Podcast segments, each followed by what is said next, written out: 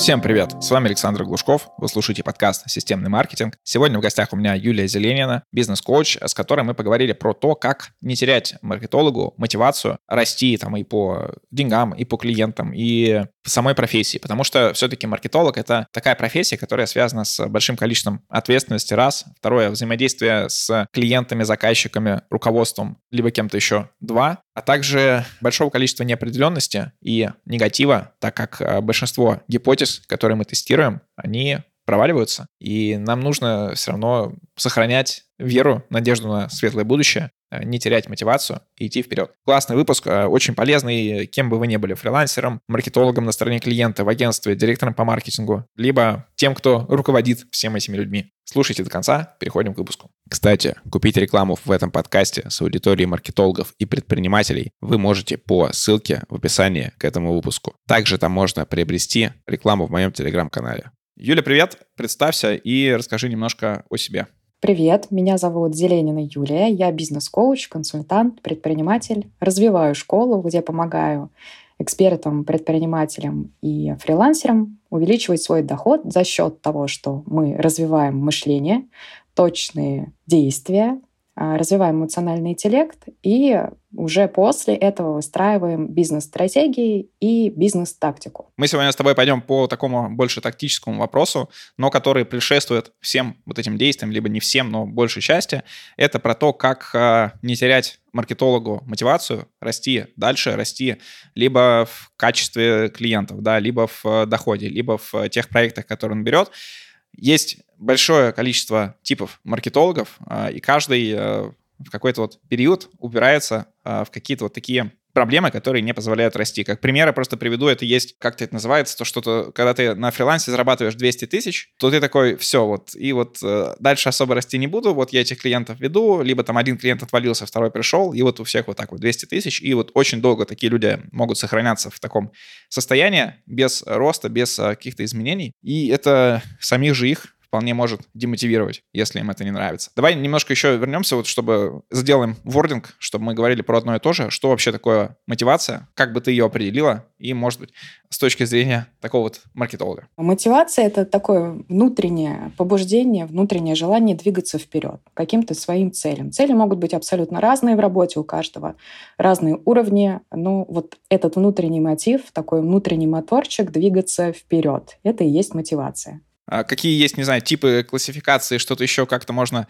разделить, потому что бывает, у меня такое, например, бывало, что а, ты как бы хочешь двигаться много куда, в кучу направлений, то есть я параллельно был маркетологом, параллельно развивал интернет-магазин, параллельно что-то еще, параллельно запускал какие-то дорвеи, параллельно серые темы, то есть мотивации э, много, во все стороны она идет, но каждое из этих направлений, оно очень слабо продвигается, и потом ты выгораешь и отрезаешь большую часть из них. Действительно, о мотивации сказано очень много. Вот то, что ты описал, это такой путь тестирования гипотез, понимания себя, куда мне двигаться, что я хочу, в какой роли, в какой сфере мне будет наиболее комфортно, и я добьюсь своих целей. Такой тестовый период э, скорее можно назвать поиском. В том числе ты прощупываешь себя, на что ты способен, где тебе комфортно развиваться, где максимально проявляются твои таланты, где ты достигаешь цели, ну и как это делать быстрее. Тут абсолютно разная история. У всех будет какой-то свой путь, да, свой опыт вот этого периода поиска, и это нормальная история. Мне кажется, через эту стадию проходят все. Когда мы э, после такого поиска нащупываем себя, нащупываем свою мотивацию, нам становится двигаться значительно просто. Вот сейчас хочется рассказать о том, какие вообще бывают виды мотивации, как их классифицировать, как у себя это обнаружить, чтобы быстрее достигнуть тех целей, да, которые ты перед собой ставишь. И, наверное, два таких очень важных э, разделения, два типа мотивации — это внешняя мотивация и внутренняя. Вот о них хотелось бы поговорить. Вообще я сразу хочу сказать, что нету какой-то правильной мотивации или нету какой-то истории, когда можно вот найти одно а, свое такое желание и к нему двигаться. А, по-разному бывает на разных этапах. Мотивация меняется, меняемся мы, меняется контекст, в котором мы живем, меняются события в стране, в городе, в работе, в офисе, в семье, и, конечно, мотивация будет меняться. Но два основных вида — это внешняя и внутренняя мотивация. Если мы говорим про внешнюю мотивацию, то это, как правило, когда кто-то извне стимулирует меня двигаться вперед. Это могут быть мои конкуренты, это могут быть мои коллеги, которые добиваются больших успехов или которые получают больший доход. Это могут быть мои клиенты, у которых запросы растут, или задачи, которых становится больше, чем мои компетенции. Да, и тогда возникает желание подрасти, подрастить свои навыки. Это может быть э, ситуация в семье, в городе. Да, нужно покупать новую квартиру, нужно переезжать. То есть это все внешняя мотивация, когда что-то извне толкает двигаться вперед, развиваться, менять ситуацию, менять работу, менять отношение к работе менять отношение к деньгам, ну или там увеличивать свой доход. Может быть также босс, который заставляет брать какие-то новые задачки, новые вершины, да, то есть руководитель, который меня толкает куда-то. Вот здесь сразу э, к тебе вопрос к тому, ну, не знаю, наверное, успокоить людей, которые привержены больше или на кого действует больше один из этих типов мотивации. Потому что на меня, например, внешне действует совершенно деструктивно. То есть я приходил, э, прям тестировал, я ходил работать в супер крутые команды, в которые, когда я заходил, я понимал, блин, вот это вот нифига себе, вот люди, очень круто. Но там кто-то был надо мной. И через два месяца моя мотивация была ноль. При том, что там зарабатывал больше, там вот эта всякая история, э, вот. Но это меня совершенно не драйвит, а драйвит меня, когда я сам себе... То есть если я хочу какой-то совет от человека, там, не знаю, условно, там, наставника или что-нибудь подобное, то если вот я пришел к нему и говорю, слушай, вот здесь вот помоги мне э, что-то сделать, я это без проблем делаю то, что он говорит, э, вообще иду и даже не задумываюсь. Но если человек ко мне приходит снаружи и говорит, делай вот это, потом делай вот это, потом вот это, вот э, у меня просто нулевая мотивация. И иногда я из-за этого переживал, потому что, блин, может быть, я какой-то вот неправильный, может, я сначала пойди-ка послушай супер крутых каких-нибудь опытных руководителей кого-то еще, побудь таким вот вторым номером, а потом уже выходи. Вот. Потом я просто перестал это делать, потому что я понимаю, ну, у меня это не работает, все, э, как бы, ну и нормально. Но я думаю, что есть и люди с обратной историей, которые вот э, сами себе, когда ставят, то у них ничего не получается, не идет вперед, а вот когда приходит человек снаружи, их ведет, то им классно. Думаешь ли ты, что нужно себя переучивать или просто успокоиться, принять, вот, ну, найти то, что для, работает для тебя и использовать это? Я думаю, что правда где-то посередине.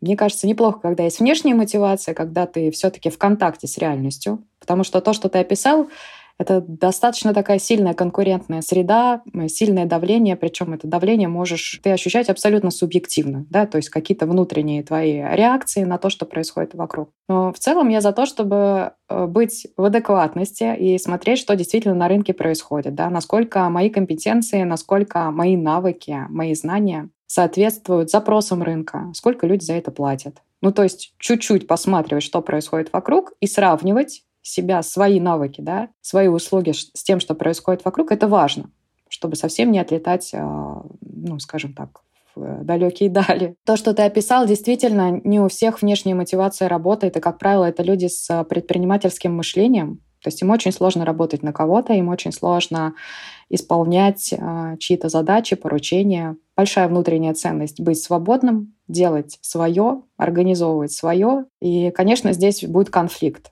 То здесь будет действительно вот такая обратная история демотивации. Да? Другой момент, что есть люди действительно, которые замечательные исполнители, они отлично исполняют указания. Им очень комфортно, когда кто-то берет за них ответственность, принимает за них решения, направляет. И они могут ощущать растерянность, когда стоят перед большим количеством неопределенности. С чем приходится сталкиваться предпринимателям? Это большое количество неопределенностей, большое количество решений, которые тебе надо принять в один момент. И, конечно, здесь два разных типа мотивации. Есть люди, которым окей в найме, есть люди, которым окей на фрилансе, но им будет очень тяжело психологически выдерживать то количество неопределенности и мотивировать себя, с которым сталкиваются предприниматели. Я бы сказала, что это разные типы мышления, разные типы мотивации. Если говорить про внешнюю мотивацию, то мне кажется здесь правильным для себя найти внешние стимулы, которые не будут вгонять в уныние или не будут включать вот этого внутреннего критика, что я какой-то не такой недостаточный, а найти какие-то точки, где я сравниваю, что происходит в целом на рынке, что происходит в целом в моей профессии, моей сфере, и иногда туда заглядывать, ну, чтобы понимать общее такое коллективное стремление людей. Потому что рынок меняется, и чтобы быть в тренде, чтобы быть востребованным, чтобы зарабатывать, нужно понимать, что сейчас нужно людям, за что они готовы платить. А, окей, uh, давай тогда пойдем по uh, тем мотивациям и демотивациям, которые были со мной на протяжении моей жизни там в, в разных этапах. И я тебя просто прогоню по вот этим ситуациям и послушаю тебя, не знаю, советы, не советы, но, по крайней мере, какие-то твои мысли и э, твое видение этих вопросов. Э, первый пример, который вот я уже сказал, когда э, маркетолог работает на условном фрилансе, у него там три клиента по 65 тысяч, в среднем он там 200 тысяч зарабатывает. Это не моя какая-то там цифра, это очень большого количества людей это видел и читал у различных блогеров, которые с этим связаны. Вот э, есть такая вот пороговая планка в 200 тысяч рублей, ты вроде как фрилансер, ты зарабатываешь больше, чем ты работал бы в офисе, на той же профессии ты работаешь меньше, принципе, все окей, у тебя увеличивается твое свободное время, у меня, например, увеличилось, и как-то ты дальше-то расти не хочешь. То есть даже ты не берешь клиентов, которые дороже, потому что они, может быть, они такие более замороченные. А мелких еще клиентов не набираешь, потому что мелкие клиенты это более всегда заморочены даже, чем какие-то крупные. Вот. И вот плюс-минус ты вот болтаешься, и ты можешь болтаться там 3, 5, 7, там 10 лет и даже ничего не замечать. Вот. Какие твои мысли по такой ситуации, что делать, в какую сторону смотреть? Действительно, есть некий порог финансовый, на котором люди начинают стагнировать, застывать. В целом неплохо закрепиться на каком-то уровне дохода и не делать резких движений. То есть не начинать новые стартапы, не начинать новые проекты. Хорошо бы сделать эту историю повторяемой. Да, то есть вот то, что ты описал, эту систему, регулярно научиться зарабатывать эту сумму. Но когда эта история замирает, замораживается, и человек дальше не предпринимает никаких действий, ожидая, что так будет вечно, я хочу в защиту таких людей сказать, что это нормально, это естественно, потому что это обычная история нашего мозга. Наш мозг очень жаждет определенности, постоянства. Вот заставить себя куда-то дальше двигаться, когда уже все хорошо, требует усилий. Двигаться, когда мало денег, когда кредиты, когда очень плохо, действительно, вот эта мотивация включается молниеносно, да, когда срочно нужны деньги на операцию, когда срочно нужно переехать или улететь куда-то. Тогда, конечно, мы начинаем э, быть очень мотивированными. Действительно, есть такой риск, и о нем мало кто догадывается, пока, наверное, не дойдет до этой планки в 200 тысяч рублей. Что здесь мы начинаем зависать и думать, что, в принципе, и так неплохо живется. Почему так происходит? Чаще всего так происходит, потому что на этом уровне мы закрываем свою базу. Ну, то есть уровень выживания, уровень каких-то маленьких хотелок, которые до этого не могли себе позволить, маленьких желаний. Но я сейчас говорю 200 тысяч, это, конечно, по России, да. Очевидно, что в Европе, в Америке это будет история просто выжить. Так вот, э, на этом уровне возникает вот эта зона комфорта, о которой, наверное, каждый уже слышал. Зона комфорта на начальном этапе мы думаем, как здорово, как классно.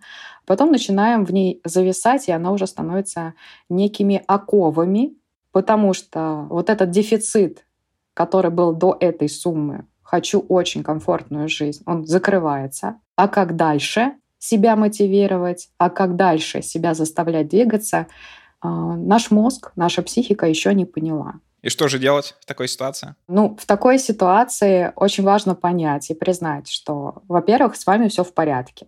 У нас э, есть такой этот внутренний абьюз, особенно у людей целеустремленных, трудоголиков, достигаторов. Я это очень часто вижу, что люди начинают думать, что с ними что-то не так или начинают себя ругать. Какой я плохой? Что со мной не так? Почему я не хочу двигаться вперед?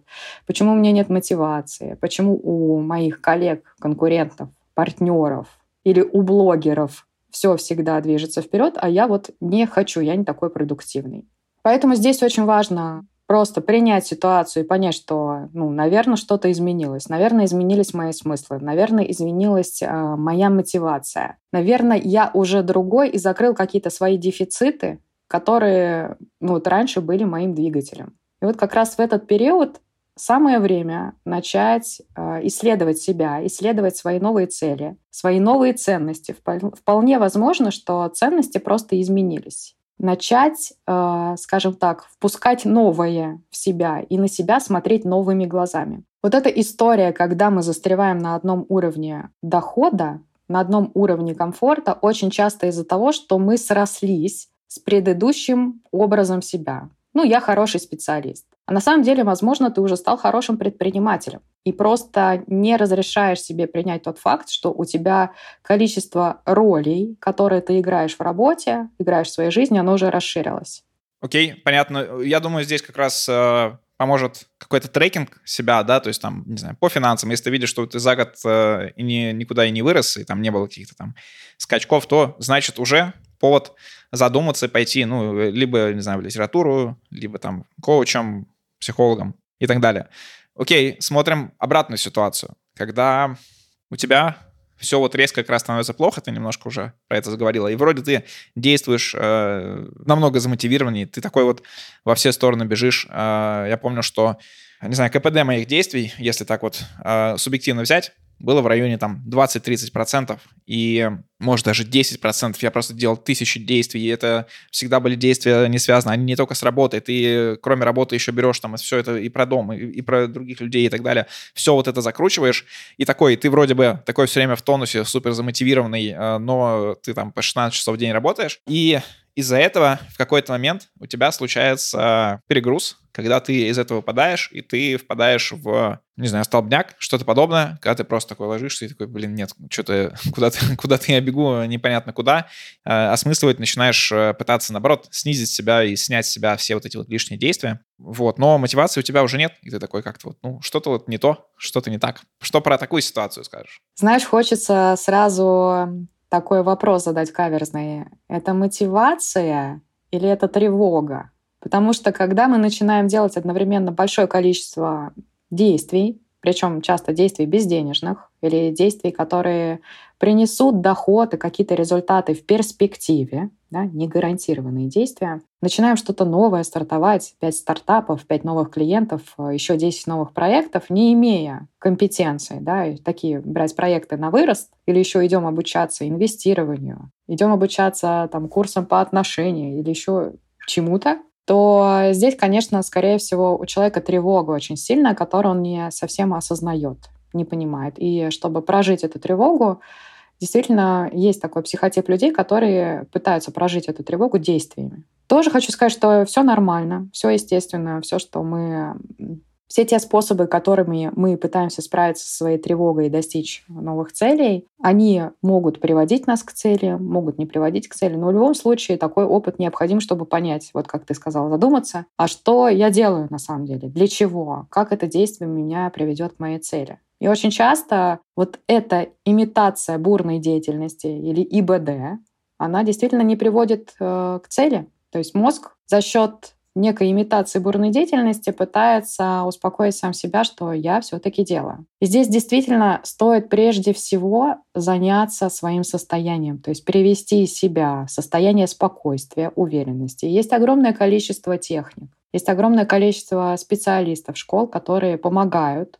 При сильной тревоге действительно очень сложно самостоятельно это сделать. Ну вот можно как бы так сдавать я бы сказала, свою голову на аутсорс на час, на два, чтобы человек тебе помог. Ну, если нет возможности, то есть очень много техник в открытом доступе на том же Ютубе, где можно посмотреть какую-то лекцию, как быстро, там, за 15-20 минут привести себя в порядок. Потому что когда мы вот падаем в эту стратегию выживания, бежать, бежать куда-то, да, вот мозг э, действительно при большом стрессе, при сильной нагрузке попадает в историю выжить, и тогда просто включается наша рептильная часть этого мозга. Бей, беги или замри. Собственно, здесь задача привести себя в адекватность. Из состояния такого испуганного зверька а, вернуть себе состояние спокойного взрослого человека. Здесь уже скорее поработать со своей психикой, успокоиться и потом уже сделать такой холодный анализ, проанализировать свои действия и посмотреть на цифры, какие действия к каким цифрам приводят. А, окей, okay, следующая ситуация, когда у тебя тоже много действий, но они тебе не ты их сам создал, то есть это не твоя имитация бурной деятельности, а это пришедшие снаружи, и когда тебе кажется, что ты там сильно как-то повлиять не можешь. Э, как пример, э, когда я работал в одном из рекламных агентств, э, была ситуация, когда там кто-то ушел в отпуск, кто-то там, по-моему, уволился, что-то еще, и на меня навалилось 17 клиентов одновременно, разного размера, большие, маленькие и так далее. И у маркетологов, большинства, кого я знаю, у них, во-первых, сильно развита ответственность. Но вот это вот ответственность, что ты должен все вот это вот хорошо сделать, это раз. А, во-вторых, э, есть э, такой момент, мы его обсуждали вот на выпуске про э, с психологом как раз, как успокоиться, да. Вот есть такая ситуация, что к маркетологу клиент обращается, когда все плохо. То есть если у него все нормально, лиды идут, все хорошо, он ему не напишет. Но если у него там что-то начинает падать, вот сегодня лидов нет, вчера тоже не было, что-то еще, и начинается вот этот негативный атака. И так как у тебя клиентов 17, э, у тебя в любом случае там у одних что-то случилось, потом у других, у третьих, четвертых, пятых, шестых, постоянный, постоянный вот такой поток негатива э, тебя это выбивает. То есть я помню, что я там выходной выходил просто в парк где-то посидеть, у меня вот так вот э, потрясывало руки. Ну, было достаточно сложно это преодолеть, хотя потом, естественно, это только в плюс было. Это как, не знаю, тренировка в спортзале, вроде тяжело, зато потом все подобное становится легко. Вот, но в моменте как раз это было очень сложно э, оценить. Ты думал, что, блин, может быть, я вообще не тем занимаюсь, может мне уйти, во-первых, на обратную сторону, то есть быть не маркетологом, а, а тот, кто пишет маркетологу, что сегодня все плохо, а, либо вообще как-то сменить деятельность, либо, наоборот, откатиться с менеджера проектов, э, ну, в том агентстве, где я работал, это была повыше должность, чем технический специалист, хотя бывает по-разному. Вот. А может пойти просто технарем, который вот выполняет задачи, у него там меньше такой ответственности, только вот э, то, что вот он физически руками может сделать, то он и может сделать. Без какой-то психологического формата, общения с клиентами, всей вот этой истории. А, и мотивация также терялась. Что скажешь про такую ситуацию?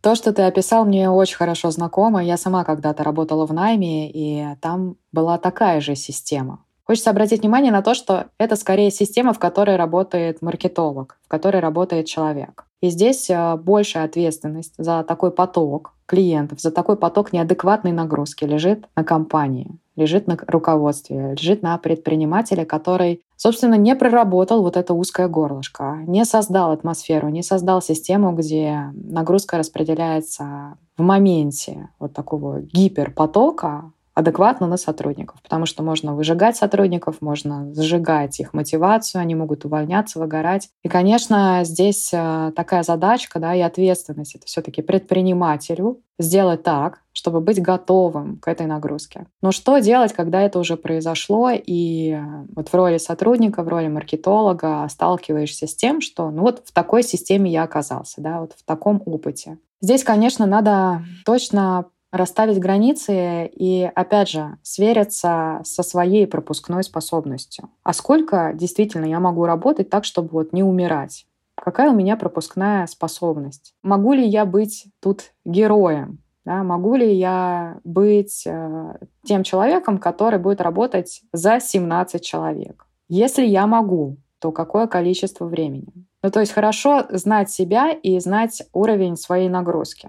А, например, я могу там брать 5-10 клиентов в месяц, к примеру, да, или выполнять 2-3 проекта. Если я буду выполнять в два раза больше работы, то сколько я смогу так работать? Еще месяц? Еще неделю? Ну, потому что мы люди, мы не роботы.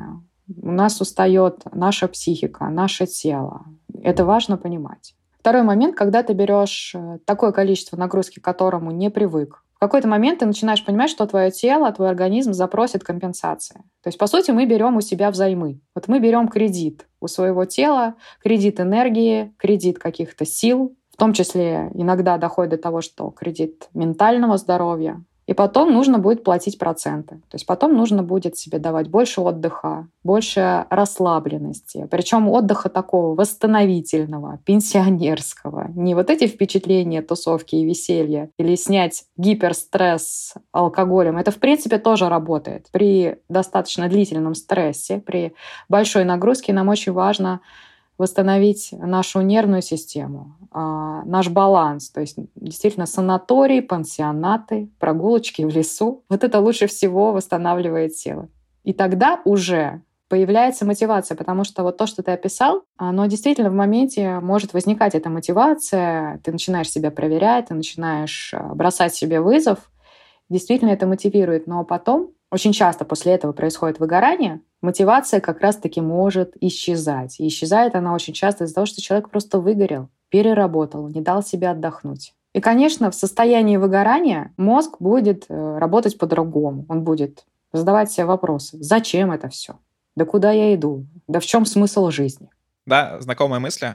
Про отдых я тебя понял. Э, действительно, как бы важная штука. Я, ну, большую часть жизни, наверное, на него забивал, ну, просто потому что, ну, как-то, не знаю. Вот сейчас вот я в отпуске, но при этом у меня там, ну, полдня все равно распланирован как обычными делами. Вот, поэтому это, ну, важная штука. Вот я у себя хотел бы ее проработать. Окей, пойдем в следующей истории. Это про, если так, я не знаю, есть такой термин или нет, это социальная демотивация. Когда ты получаешь обратную связь, что ты не профессионал, например, то есть ты что-то может быть, где-то ошибся. Да, действительно, ты ошибся, то есть, ну, косяк на твоей э, вине.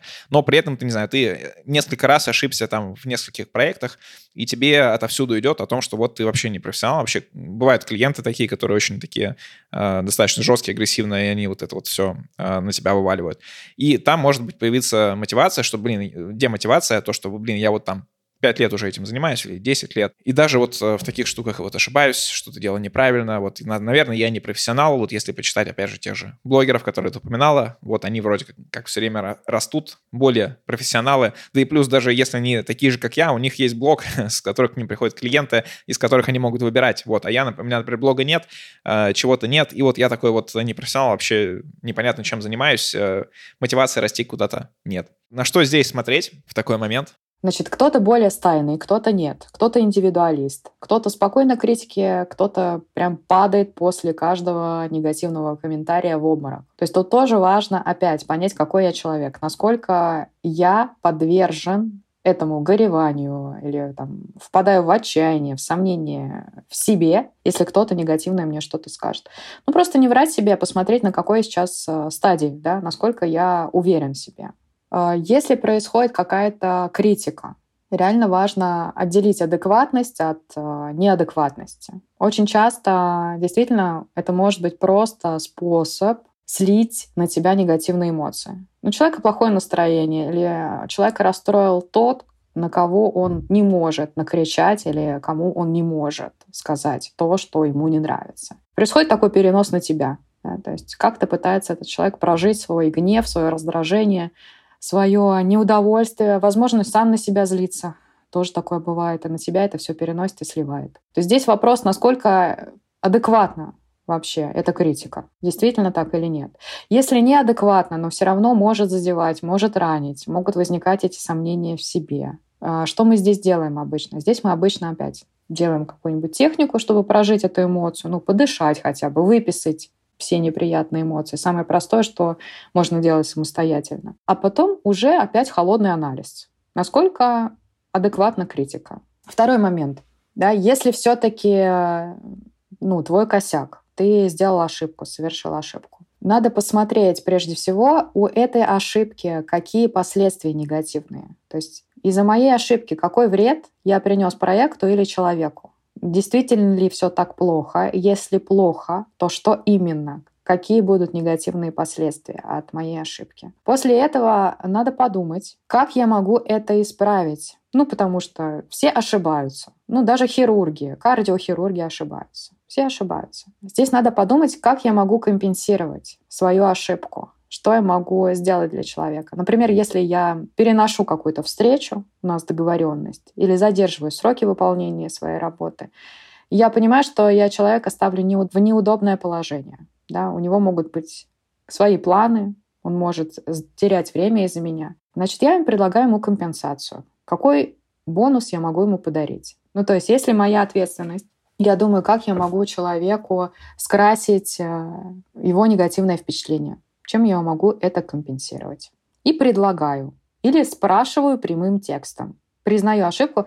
То есть для сохранения отношений с клиентом, со своим руководителем, а, со своими партнерами очень важно признавать ошибку. Не отмазываться, не избегать, ну, это нормально, все ошибаются. Я думаю, что люди, которые действительно прошли какой-то профессиональный путь, они это понимают. Ну, нету людей, которые не ошибаются. Важно честно сказать, что да, я ошибся. Возможно, даже объяснить, почему ты ошибся.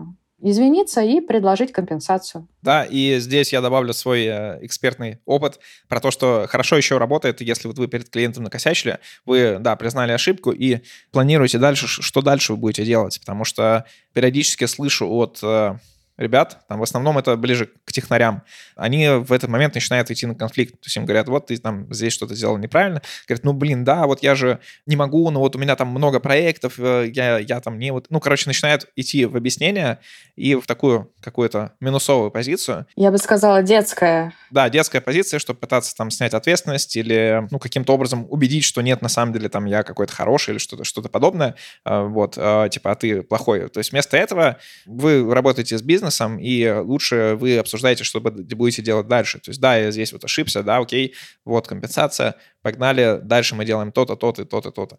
Окей, Юль, теперь э, я поведу тебя по следующему пулу вопросов. То есть до этого мы говорили примеры ситуации, типа, что делать здесь. А следующие вопросы будут про когда. Когда идти отдыхать ты уже это несколько раз упомянула. Насколько я понимаю, это важная история. Вот. Но вот а когда? То есть все время у тебя, кажется, какие-то проекты, что-то еще, плюс там, не знаю, семья, дети там и так далее. И кажется, что ну куда ж тут отдыхать-то вообще? Да, про отдых я на самом деле много могу говорить, потому что почти 90% моих клиентов — это люди трудоголики, люди, увлеченные своим делом, люди амбициозные.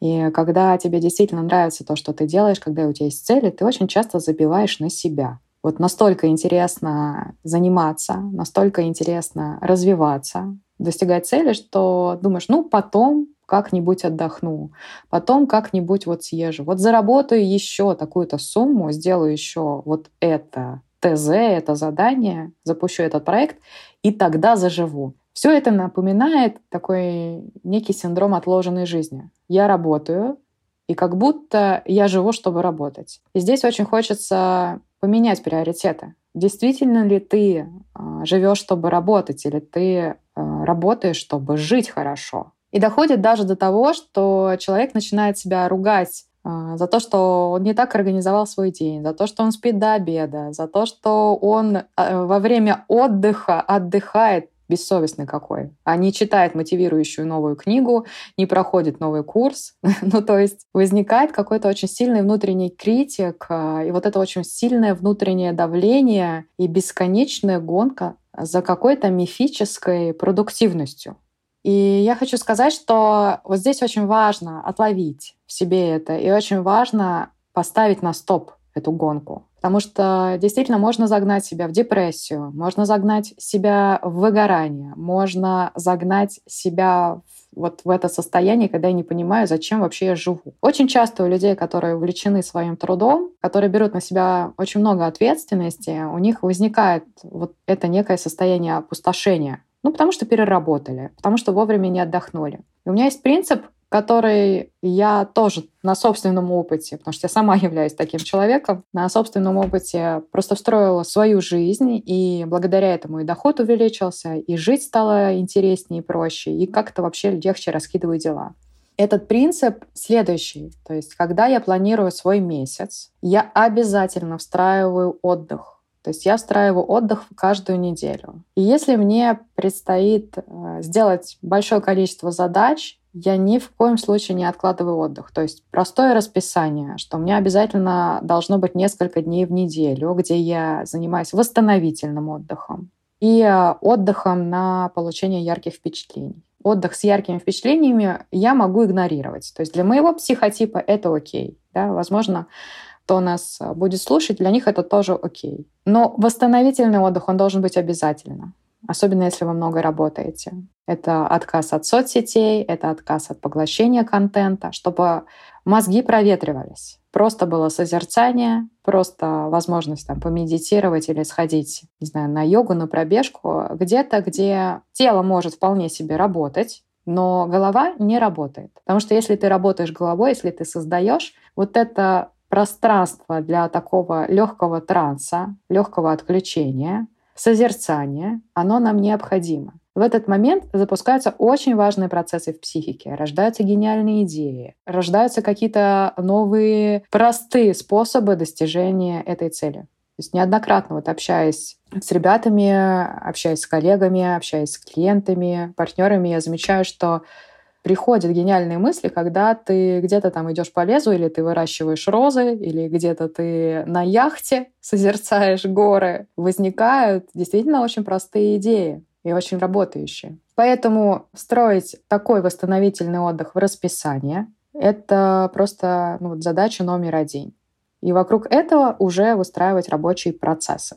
Здесь сразу дам обратную связь, что вот, например, сейчас у меня э, вот этот отпуск э, только потому, что почему-то у меня в календаре сверху написано отпуск на эту неделю. Я не знаю, зачем я это поставил, когда я это поставил, но я это поставил и попытался максимально это использовать. Э, хотя, естественно, у тебя автоматически включаются какие-то рефлексы, и ты например, встречи распределяешь по дням, что в этот день то-то, и в итоге ни одного такого свободного полностью дня, в который ты полностью можешь отключиться, нет. Ну, наверное, это где-то штука, которая очень долго нужно э, выбирать. А следующий момент, когда какие сдавать анализы вот с точки зрения медицины, наверное, тут мы не можем давать рекомендацию, естественно, потому что мы не врачи, но мы можем направить, что вот там понаблюдайте, если у вас там, не знаю, три месяца с чем-то плохо, то, наверное, имеет э, смысл сходить к врачу, например. Вот, кстати, да, но я бы все-таки раскрыла эту тему зачем, потому что это еще история пока не очень популярная сдавать анализы, делать чекап организма, проверяться у врачей. Если в общей массе посмотреть на людей, все идут в основном отдыхать, когда уже выгорели, устали,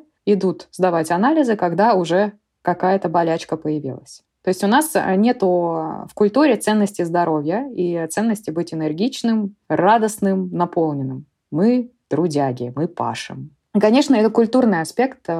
Есть места, где это не так, в целом, если мы говорим про русскоязычное население, у нас пока вот так. Пока мы еще не доросли до того, чтобы это стало нормой. Про анализы. Действительно, проблемы с мотивацией, ничего не хочу, апатия, что-то все грустно, не понимая, зачем двигаться и куда. Или даже может быть так, хочу двигаться, но нету сил, сплю, вот просто днем сплю, просыпаюсь позже обычного, работаю хуже, продуктивность упала. Вполне возможно, дело не во внутренних конфликтах, Дело не в том, что я потерял свои ориентиры, ценности изменились. Вполне возможно, что дело в том, что не хватает микроэлементов. Я сама тоже проходила такой опыт, когда не понимала, что со мной происходит, почему у меня всегда 100 миллионов проектов, э, заряжено и настроено на цель. Но вот нету сил. Очень много спала, не было сил просто физических делать э, то, что я делала раньше очень легко. И здесь как раз я познакомилась а, с нутрициологом. Мне кажется, это не обязательно должен быть нутрициолог, может быть даже очень хороший врач, терапевт, который просто назначит анализы крови на базовые элементы. Железо, витамин D, ферритин. И, возможно, гормоны стоит проверить. То есть очень часто вот отсутствие мотивации, сил что-то делать упирается в физическое состояние. Я хочу сказать, что это делать лучше регулярно. Я делаю такой чек-ап раз в год, там, раз в полгода какие-то дополнительные анализы сдаю, чтобы просто поддерживать э, себя в форме. Да, и э, не терять мотивацию это делать, потому что я раньше это делал каждые три месяца, сдавал там кровь, вот эту всю историю, а сейчас, мне кажется, уже года полтора не сдавал, разве что на какой-то общий дисмассеризации. Юля, спасибо тебе за выпуск. Мне кажется, мы хорошо посмотрели про э, все факторы, которые могут снижать мотивацию для маркетологов. Я тебя спросил, когда нужно там делать э, медицину или когда нужно э, отдыхать. И напоследок э, я тебя хочу услышать, когда, по твоему мнению, э, имеет смысл идти к коучам, психологам, э, либо, не знаю, наставникам. Наверное, хотя наставников не будем брать, только коучам и психологам. Да, здесь очень важно различать, потому что я бизнес-коуч, я даже не просто коуч. То есть если мы идем к коучу, то мы решаем какие-то такие более жизненные вопросы. Что-то по отношениям, найти свое дело, определиться своими сильными и слабыми сторонами. Бизнес-коуч — это больше про профессиональный рост, про рост дохода, рост бизнеса, рост своей карьеры и своего дела. То есть мы просто там ставим цели, и эти цели мы достигаем. То, что касается психолога, психолог — это обычно про понимание себя вообще. Кто я? Про залечивание травм, про разборы ситуации с прошлым, с настоящим. То есть это более такая терапевтическая история, когда действительно у тебя есть какие-то болячки, есть какие-то вещи, которые тебя сильно задевают, не отпускают, тогда, конечно, лучше идти к психологу и вот залечить свои ранки, да, укрепить себя. Ну, а коуч — это история про будущее, да, то, что там, я делаю, то, что мы делаем в моей онлайн-школе, мы как раз-таки движемся уже к будущему, когда хочется ускориться, хочется найти самый простой путь и достигать цели проще, легче и быстрее. Спасибо за внимание. Подписывайтесь на мой телеграм-канал Глушков, нижнее подчеркивание, блог.